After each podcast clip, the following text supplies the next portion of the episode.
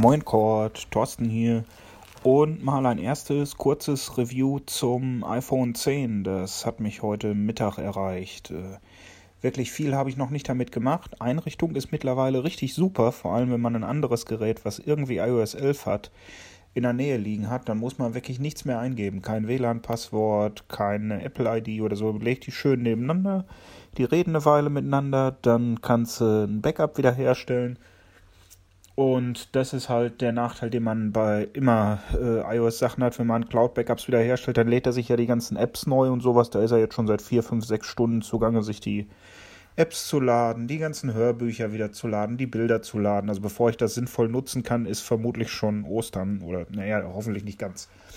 Ähm, was mir spontan aufgefallen ist, es hat zwar ein größeres Display, aber äh, man kann jetzt nicht wie bei den Plus-Modellen, da kann man in der Anzeige ja Zoom einstellen, dass das nochmal, weiß ich nicht, zwanzig Prozent oder wie viel waren das, größer dargestellt wird. Eine Reihe Apps weniger. Das kann es nicht, also es ist alles ein bisschen kleiner als auf dem Plus. Äh, muss ich mal gucken, ob ich damit klarkomme. Was wirklich verwirrend ist, ist, dass es keinen Home-Button mehr gibt, sondern den Slider. Das ist sehr, sehr gewöhnungsbedürftig. Kann natürlich auch daran liegen, weil ich jetzt zehn Jahre gewohnt bin, unten auf den Knopf zu drücken. Äh, aber da tue ich mich echt schwer mit. Vor allem, wenn VoiceOver aktiv ist, da mal schnell Home zu erwischen, das ist schon äh, anspruchsvoll, sagen wir so. Face I D funktioniert so einigermaßen, auch wenn man schlecht sehen kann. Da muss man halt das Telefon mal so ein Stückchen weiter weg, so, ich würde sagen, so Mitte Bauch, Richtung Bauchnabel, sodass einmal das ganze Gesicht halt von der Frontkamera erfasst wird, dann entsperrt es auch. Das funktioniert gut. Was habe ich sonst noch ausprobiert? Wie gesagt, das ist halt kleiner, es ist handlicher als die Plus-Modelle. Das Display ist sehr schön hell, was man bei O L E D ja theoretisch auch erwarten kann. Die Ecken leuchten halt schön, auch nicht außergewöhnlich beim Display, was bis in die Ecken geht. Es ist wieder ziemlich äh, rutschig, was ich bei einer Glasrückseite auch nicht anders erwartet habe und habe sofort halt ein, hier das Ledercase von Apple drum gemacht. Das habe ich bei den drei, vier Telefonen davor, bei dem sechser, bei dem siebener habe ich das auch schon drum gehabt. Die finde ich eigentlich recht gut, die sind nicht günstig, aber halten gut, machen genau das, was sie sollen, haben richtige Tasten außen. Die kann ich also nur empfehlen. Ja, wenn mir sonst noch was einfällt, melde ich mich auf jeden Fall nochmal. Was mir als negativ auch noch aufgefallen ist, bei den sechser, siebenern, dadurch, dass man da noch Rand hatte und wenn man dann das weiße Modell hat, sieht man das natürlich ein bisschen besser, weil man hat natürlich hohen Kontrast. Jetzt das X ist ja nur noch ein großes Display. Es ist halt auf einer Seite ganz schwarz, aber das ist ja konstruktionsbedingt, da kann man nichts dran ändern. Wenn mir noch was Interessantes einfällt, mache ich einfach noch einen Beitrag. Ciao. Soweit also der erste Eindruck von Thorsten. Thorsten, eventuell, was noch interessant wäre, geh vielleicht nochmal auf den Home-Button ein. Ich glaube, der interessiert die meisten, mich auf jeden Fall. Das ist ja das Ding, was wir, wenn wir Hilfsmittel brauchen, nun mal auf dem Telefon am öftesten brauchen, diesen blöden Home-Button. Da bin ich mir noch nicht so hundertprozentig sicher, wie das funktioniert. Ich brauche hier nun ständige Invertierung. Das heißt, bei mir muss dieser Home-Button alles geben. Und das ist auch das Ding, wo ich am meisten skeptisch bin, dass äh, Apple das wirklich so fein gelöst hat, dass ich das nach kurzer Einarbeitung oder so, dass ich das dann wieder vernünftig benutzen und bedienen kann.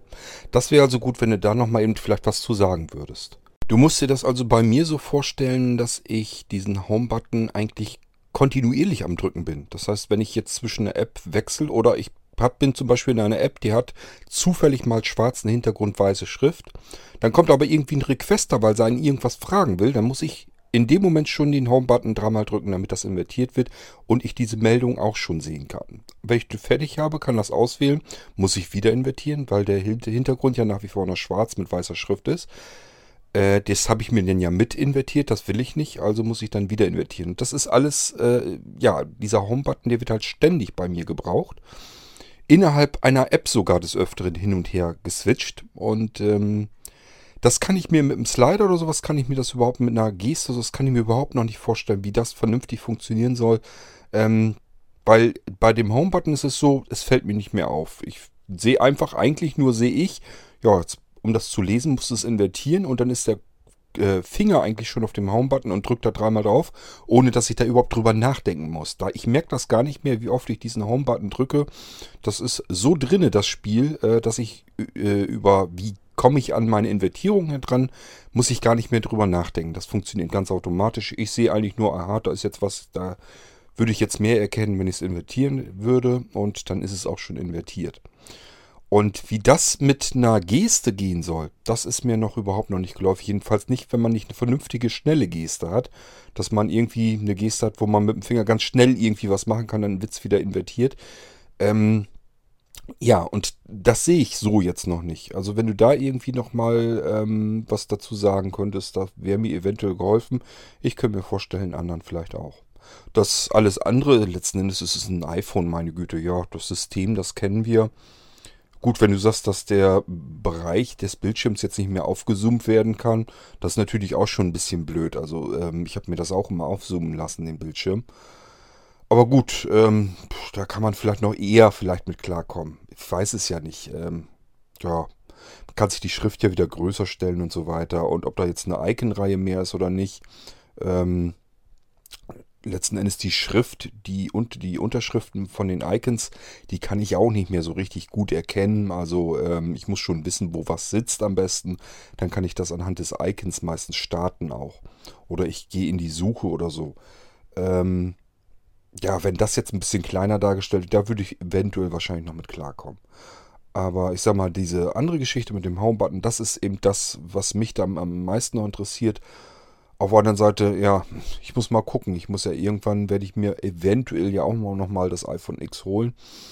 Ähm, und dann müsste ich da ja auch irgendwie mit klarkommen. Plus, ja, wenn es ganz übel ist, dann hat es keinen Zweck, dann nützt es halt nichts. Aber dazu könntest du dann eben noch mal was sagen. Gut, das waren so die ersten Eindrücke vom iPhone X, diesmal dann von dem äh, Thorsten mit meiner ergänzenden Frage und mehr wollte ich gar nicht machen, wieder eine kleine Folge. Das war's und wir hören uns bald wieder. Macht's gut, tschüss, sagt euer König Kurt.